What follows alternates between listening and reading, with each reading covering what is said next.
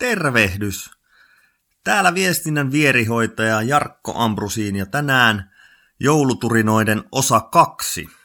Eli tämä on podcast-sarja, missä pienillä podcast-lastuilla niin kerron, kerron vähän joulun aluskavalkaadissa asioita ja ilmiöitä, jotka ovat tulleet vastaan tänä vuonna, kun olen auttanut asiakkaitani ja sparrannut verkostojeni kanssa. Annan sinulle joka päivä ilmaisen vinkin, jolla voit parantaa viestintääsi, kehittyä johtajana ja ottaa omaa aikaasi jälleen haltuun. Nämä vinkit löytyvät tämän podcastin lisäksi verkkosivultani ja somekanavistani, jossa käyn aktiivisesti keskustelua teemoista. Joten tuuhan juttelen myös someen. Tämä on viestinnän vierihoitajan jouluturinat. Tänään vuorossa jakso numero kaksi, ja eilen puhuttuihin tavoitteisiin liittyen tänään puhutaan mittareista. Mutta ensimmäiseksi katson keskustelua, mitä on tullut eilisestä, eilisestä tavoite, tavoite-podcastista. Myynnin mahdollistaja Johanna Toikander linkkarissa kommentoi, että tavoitteet on siitä tärkeitä, että niitä pitää, saavuttamista pitää aina juhlia – ja olla onnellinen ja ylpeä, että ollaan päästy tavoitteisiin. Oli tavoite sitten ollut suuri tai pieni, niin sitä pitää riemuuta niin kuin olisi vallottanut kuun. Mä oon tässä Johannan aivan samaa mieltä.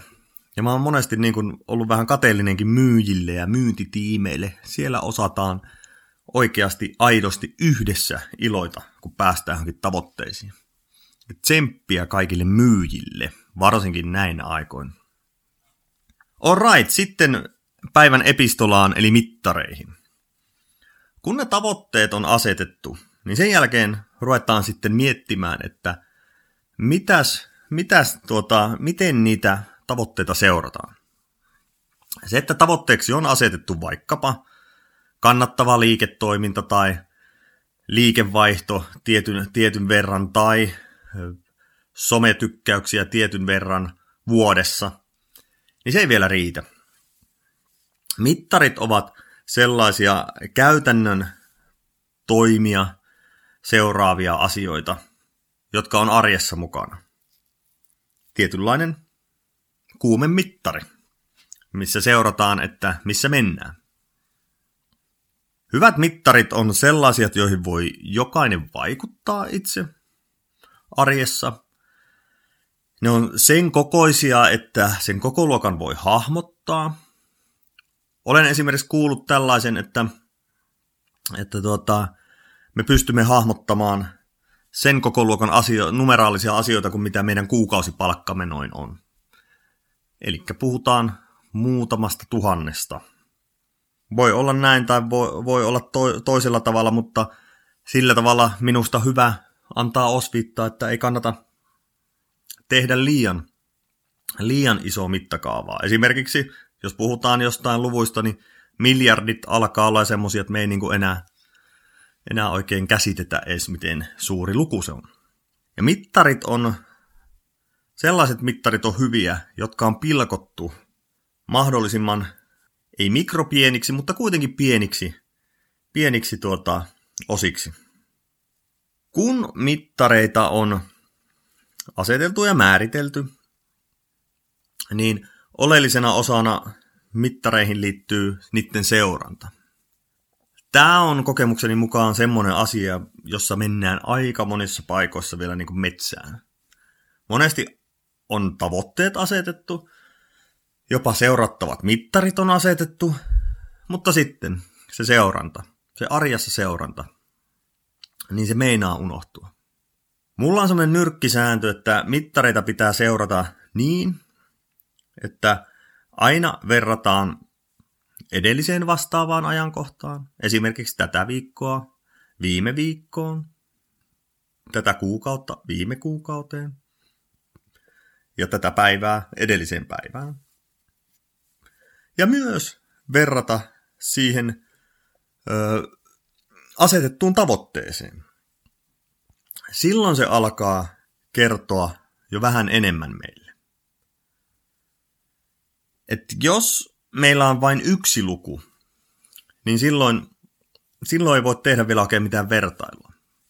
Seurannassa on tosi tärkeää se, että pystytään se sitomaan se toiminta tekeminen johonkin edelliseen, aiempaan tekemiseen ja tavoitteeseen.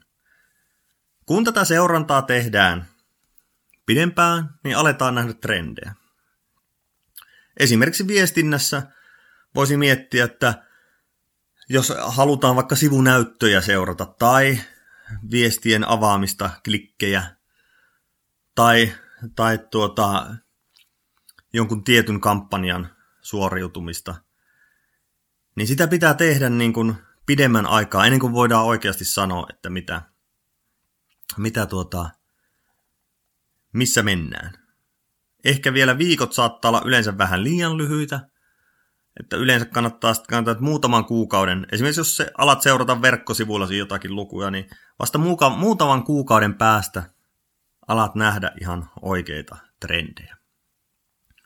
Annan hyvän esimerkin omista, omista tuota seurannosta, niin mä tuossa itse vähän järkytyin, mä tuossa yksi päivä kattelin, että okei, että marraskuussa mulla oli tietyt sivunäyttöluvut, seuraan sivunäyttöjä, niin Google Analyticsissa verkkosivuinen sivunäyttöjä. Sitten mä kattelin vähän, vertasin edellisen kuukauteen ja miinusta oli tullut jonkin verran. No lokakuussa mulla oli paljon hyviä juttuja niin, ja vähän semmoisia yllätyksiäkin, niin tuota, se kertoi lokakuun hyvät luvut, mutta mä olin vähän silleen niin kuin murheissa, että voi ei, että kun tullut parikymmentä pinnaa alaspäin, että näinkö huonosti menee. Mutta sitten kun mä tein sen, että mä tuli mieleen, että katsotaan että mitä mä tein vuosi sitten. Mitä ne mittarit näytti vuosi sitten. Sitten mä tulin, että okei, 95 prosenttia on kasvua. Sitten mä olin heti, että juhuu, hienoa. Mä oon tehnyt aika paljon asioita, että nämä on niin kuin kaksinkertaistunut vuodessa, nämä luvut. Kun tehdään tällaista vertailua, aletaan näkeä trendejä, myös tulee itselle ainakin sellainen lohdullinen, että hei, että hienoa, että onhan tässä tullut tehtyä asioita. Tämä on tosi tärkeää tämä niin kuin ve- vertailu. Esimerkiksi monesti kun ajatellaan vaikka mediauutisoita ja muuta, niin saattaa olla joku yksi iso luku, vaikka joku, että rokotettuja lapsia on maailmassa tämä ja tämän verran. Ja sitten aina kauhistellaan, että näin ja näin monta lasta on vielä rokottamatta. Ja onhan se hirveetä. Mutta sitten kun ruvetaan katsoa, että mihinkä suuntaan rokotettujen lasten määrä on mennyt 50-60 vuodessa, niin nähdään, että se kehitys on ollut aivan huikeeta. Ja se kehitys on aivan oikeaan suuntaan. Eli rokotettuja lapsia on nykyään paljon enemmän. Silloin aletaan päästä siihen, siihen tuota, niin kuin oikeaan suhteeseen. No minkälaiset olisi hyviä mittareita esimerkiksi viestinnässä? No, esimerkiksi itse miettisin somepostausten määrä monille PK-yrityksille, yrittäjälle olisi varmasti hyvä, hyvä, että seurataan ihan ja asetetaan tavoite vaikkapa kolme viikossa ja sitten seurataan ihan, ihan niitä. Sitten voisi katsoa esimerkiksi toimintakehotteiden call to actionin klikkauksia, jos sinulla on vaikka joku tarjoussivu tai muuta, ja sinä teet siihen markkinointia, viestintää, niin voit katsoa sitten, seurata, että miten se kehittyy. Sitten voisi katsoa esimerkiksi käytetty raha mainontaan kautta linkin avaus. Siinä voisi olla hyvä seuranta pitkässä kampanjassa. Tärkeintä se, että sitä seurattaisiin säännöllisesti. Seurannan lisäksi on tosi tärkeää se, että sitten kun ne mittarit ei menekään siihen suuntaan kuin pitäisi, niin oikeasti mietitään, analysoidaan, että miksi näin. Ja tehdään jotakin asioita eri tavalla kuin ennen. Toimitaan siis eri tavalla. Muutos kiteytettynä on sitä, että toimitaan eri tavalla. Koska muuten mennään sam- samalla mallilla kuin ennenkin. Kasvu tai mittareiden niin muuttuminen, lukujen muuttuminen, ei ne itsestään tule. Kyllä siihen pitää tehdä jotakin asioita. Kerron ihan esimerkin, kuinka mittareita on hyödynnetty, olen hyödyntänyt esimerkiksi omassa arjessa. Vedin erään lehden toimitusta ja huomattiin tuossa loppuvuodessa vuodesta niin kuin kymmentä viikkoa ennen kuin vuosi, vuosi tuota päättyi, että hei, että jos me jatketaan näin, niin meidän, me ei päästä meidän tavoitteisiin. meillä oli tietyt digitaalisten tilauksien tavoitteet. Me ei vaan päästä. No, sitten mä otin joukot kasaan, mietittiin tiimin kesken, että mitä me tehdään. Mä näytin, kun mä olin seurannut koko vuoden, että näettekö, että näillä trendeillä tällä keskiarvolla me ei päästä. No, me siinä työpajassa sitten keksimme, kehitimme, että miten me tehdään, miten me parannetaan meidän toimintaa. No, me ruvettiin sitten keskittymään, me katsottiin, että mitkä on vetänyt, mitkä on tuonut tilauksia, me keskityttiin sen tyyppisiin juttuihin, juttutyyppeihin. Kappas, mitä kävi? Meidän luvut lähti kasvuun, me jätettiin turha tekeminen tauhka pois, ja loppujen lopuksi edustamamme työantaja tota, palkitsi meidät helmikuussa muhkeella tulospalkkiolla, kun olimme päässeet tavoitteisiin. Ja sivutuotteena meidän lehden laatu parani, koska keskitymme olennaisiin. Tämmöisiä asioita saa oikeilla hyvillä mittareilla ja seurannalla aikaiseksi.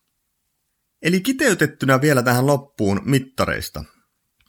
Eli mittarit on syytä olla sellaisia, että niitä on helppo, helppo tuota, jokaisen vaikuttaa niihin. Niitä pitää seurata säännöllisesti.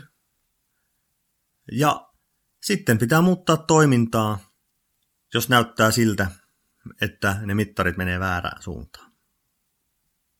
Siinäpä tämän päivän viestinnän vierihoitajan jouluturina.